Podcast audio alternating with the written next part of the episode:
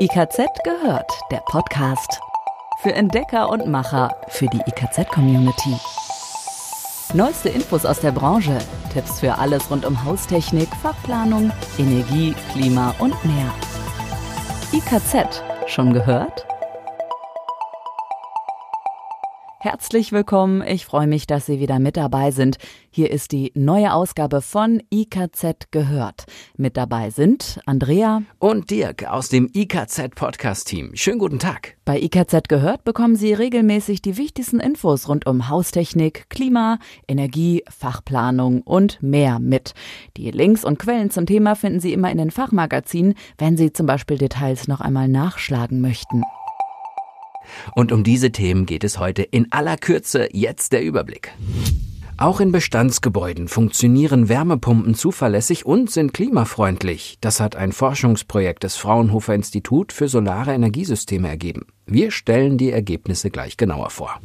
Winzige Plastikteile, die im Meer schwimmen und später in unserem Essen landen. Das Mikroplastik kommt auch von unseren Straßen. Das ergeben verschiedene Studien rund um Reifenabrieb. Damit das Wasser künftig besser aufbereitet werden kann, wären neue Filtersysteme angebracht. Fakten, neue Ideen und Zusammenhänge rund um das Thema hören Sie gleich. Und wir reden gleich über ein Produkt von Ökofen namens Smart PV. Was dahinter steckt, dazu gleich mehr. Dass Wärmepumpen mittlerweile die dominierende Heiztechnologie im Neubau sind, steht außer Frage. 2019 entschied sich fast jeder zweite Bauherr für die Wärmepumpe. Doch im Altbau? Das wurde mit Hinweis auf hohe Vorlauftemperaturen bislang eher skeptisch gesehen. Umso wichtiger dürften die jetzt vorliegenden Daten und Fakten sein. Denn Deutschland will und braucht die vielfach proklamierte Wärmewende. Für sie werden die Heizungssanierungen im Bestand zentral sein, denn der Gebäudebestand benötigt rund 30 Prozent des gesamten Endenergieverbrauchs in Deutschland. Hier mal ein paar Fakten zu dem Projekt. Das Monitoring-Projekt WP Smart im Bestand lief über fünf Jahre bis Mitte 2019. Die Wissenschaftler werteten insgesamt 56 bestehende Gebäude mit Wärmepumpen aus. Die im Projekt untersuchten Häuser sind zwischen 15 und 170 Jahre alt. Der witterungsbereinigte spezifische Heizwärmeverbrauch aller Gebäude reicht von 50 bis 250 Kilowattstunden pro Quadratmeter und Jahr. Blicken wir konkret auf ein Jahr. Für den Zeitraum Juli 2018 bis Juni 2019 hat das Institut 29 Luftwärmepumpen zur Raumheizung und Trinkwassererwärmung analysiert. Die Anlagen erreichten Jahresarbeitszahlen von 2,5 bis 3,8, der Mittelwert lag bei 3,1. Bei den zwölf Erdwärmepumpen ermittelten die Forscher Jahresarbeitszahlen zwischen 3,3 und 4,7. Dort lag der Mittelwert bei 4,1. Die maximal zur Raumheizung erforderliche Vorlauftemperaturen lagen für die 27 Luftwärmepumpen im Mittel bei knapp 44 Grad Celsius. Bei den elf Erdwärmepumpen waren es etwas über 45 Grad. Kommen wir zum Bestandsgebäudebereich. Dort werden oft die erforderlichen Heizkreistemperaturen im Normauslegungsbereich diskutiert, also die Heizkreistemperaturen bei sehr geringen Außentemperaturen um minus 12 bis minus 16 Grad. Laut Experten gibt es so bitterkalte Tage jedoch nur äußerst selten. Ausschlaggebend für die Effizienz sind daher vor allem die erforderlichen Temperaturen, wenn am meisten geheizt wird, also bei Temperaturen knapp über 0 Grad. Die seltenen Extreme fielen daher in der Jahresbilanz kaum ins Gewicht. Die Energieverbräuche der Elektroheizstäbe, die bei besonders kalten Temperaturen die Wärmepumpe unterstützten, spielten bei den vermessenen Anlagen eine untergeordnete Rolle. Bezogen auf alle mit Elektroheizstab ausgestatteten Luftwärmepumpen betrug der Anteil der Heizstabsarbeit 1,9 Prozent. Bei den Erdwärmepumpen nahmen nur zwei von zwölf Anlagen die Heizstäbe überhaupt in Betrieb. Das stützt Erfahrungen, die man immer wieder aus dem praktischen Betrieb hört. Mit der Studie wird beim Thema Wärmepumpen im Bestand ein neues Kapitel aufgeschlagen. Sie liefert Zahlen und Fakten, die oftmals dem entgegenstehen, was bisher angenommen wurde. Es ist ein gutes Zeugnis. Nichtsdestotrotz ist die Nutzung von Wärmepumpen im Gebäudebestand laut ISE kein Selbstläufer. Ein erfolgreicher Betrieb hängt nicht nur von der Qualität und Effizienz der Wärmepumpe ab, sondern vor allem auch von äußeren Faktoren. Dazu gehört vor allem das energetische Niveau des Gebäudes und das installierte Wärmeübergabesystem. Das Alter des Gebäudes ist nach den im Projekt erhobenen Daten übrigens nicht relevant. Auch ein Umstieg auf Flächenheizkörper ist nicht zwangsläufig erforderlich, da die Ergebnisse zeigen, dass auch Heizkörper mit vergleichsweise geringen Temperaturen betrieben wurden. Auf dem Markt werden inzwischen übrigens Heizkörper angeboten, die bei gleichem Platzbedarf wesentlich geringere Heizkreistemperaturen benötigen. Der Gesamterfolg hängt von einer guten Planung und sorgfältigen Installation ab, resümieren die Experten. Heizungsinstallateuren und Planern käme daher eine zentrale Rolle zu. Sie sind winzig klein und haben einen Rieseneffekt auf uns alle. Mikroplastikteile auf Straßen und Wegen. Aus unserer unmittelbaren Umgebung gelangen winzige Plastikpartikel später ins Meer und über die Nahrungskette zu uns zurück. Weltweit verteilt belastet Mikroplastik Luft, Boden und Wasser. Bei der Suche nach dessen Herkunft gerät auch Reifenabrieb in den Fokus und der Regenabfluss von Parkplätzen, Höfen und Straßen bietet die Möglichkeit, einiges davon zurückzuhalten. Denn ohne es zu merken, nimmt jeder von uns pro Woche bis zu fünf Gramm Mikroplastik mit der Nahrung zu sich. Das entspricht etwa dem Gewicht einer Kreditkarte. Diese Aussage der weltweit tätigen Umweltstiftung Worldwide Fund for Nature, kurz WWF, schockiert.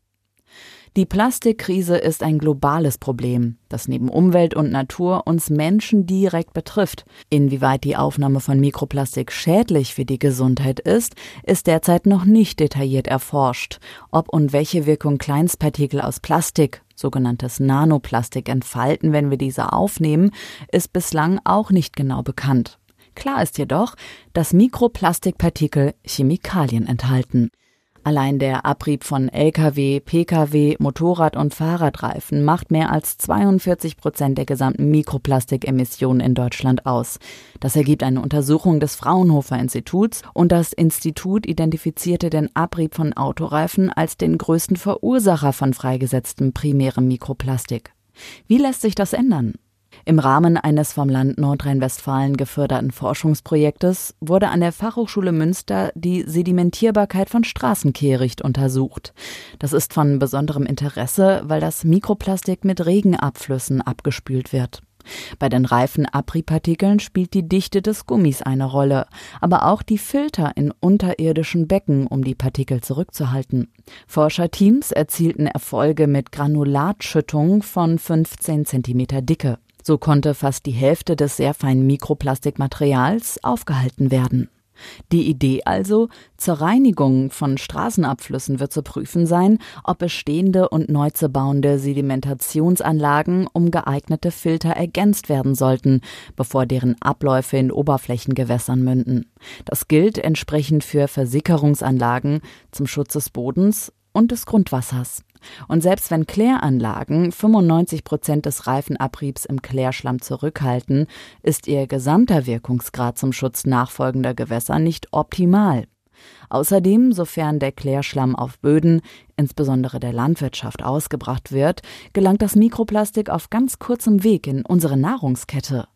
Bleibt zu überlegen, ob zusätzlich zur Straßenentwässerung im Trennsystem die Abflüsse Richtung Mischkanal mit geeigneten Filtern ausgestattet werden müssen. Natürlich werden Kunststoffe weiterentwickelt in den kommenden Jahren. Auch naturverträgliches Material spielt sicherlich eine Rolle. Daneben sind aber von uns allen große Anstrengungen notwendig, um die Hauptemissionspfade von Mikroplastik besser wahrzunehmen und die Schadstoffe möglichst nah da zu fassen, wo sie entstehen. Das Ziel muss sein, die weitere Verbreitung in der Luft, auf dem Land und im Wasser zu reduzieren. Vorsorgliche Straßenreinigung in verkehrsarmen Zeiten an den Hotspot-Stellen würde einen Teil der Partikel entfernen, bevor sie verwirbeln und abgeschwemmt werden. Es ist also noch viel zu tun. Zeit, die Lösungen anzugehen. Der Wunsch nach sauberer und bezahlbarer Energie ist bei Bauherren und Sanierern groß, weiß Ökofen. Der bekannte Hersteller von Pelletkesseln hält zudem Lösungen für besonders clever, die mehrere Energiesysteme miteinander kombinieren. Ökofen ermöglicht genau dies mit dem Modul namens Smart PV. Denn es managt den gesamten Stromfluss im Haus. Beispiel Photovoltaikanlage. Scheint gerade die Sonne, aber der produzierende Strom wird im Haus nicht benötigt, wird er an das Speicherwasser der Pelletheizung übertragen. Dafür sitzt im Speicher ein Heizstab, durch den der PV-Strom dann fließt. Wie bei einem elektrischen Speicher im Bad wird das Wasser erwärmt. Das System verarbeitet auch Online-Wetterdaten. Wird Sonnenstrom prognostiziert, lässt Smart PV den Heizkessel so lange ausgeschaltet, wie Ertrag erwartet wird. So kann möglichst viel kostenlose Energie gespeichert werden. So viel erstmal von uns. Das war's für heute. Das war die neue Folge von IKZ gehört.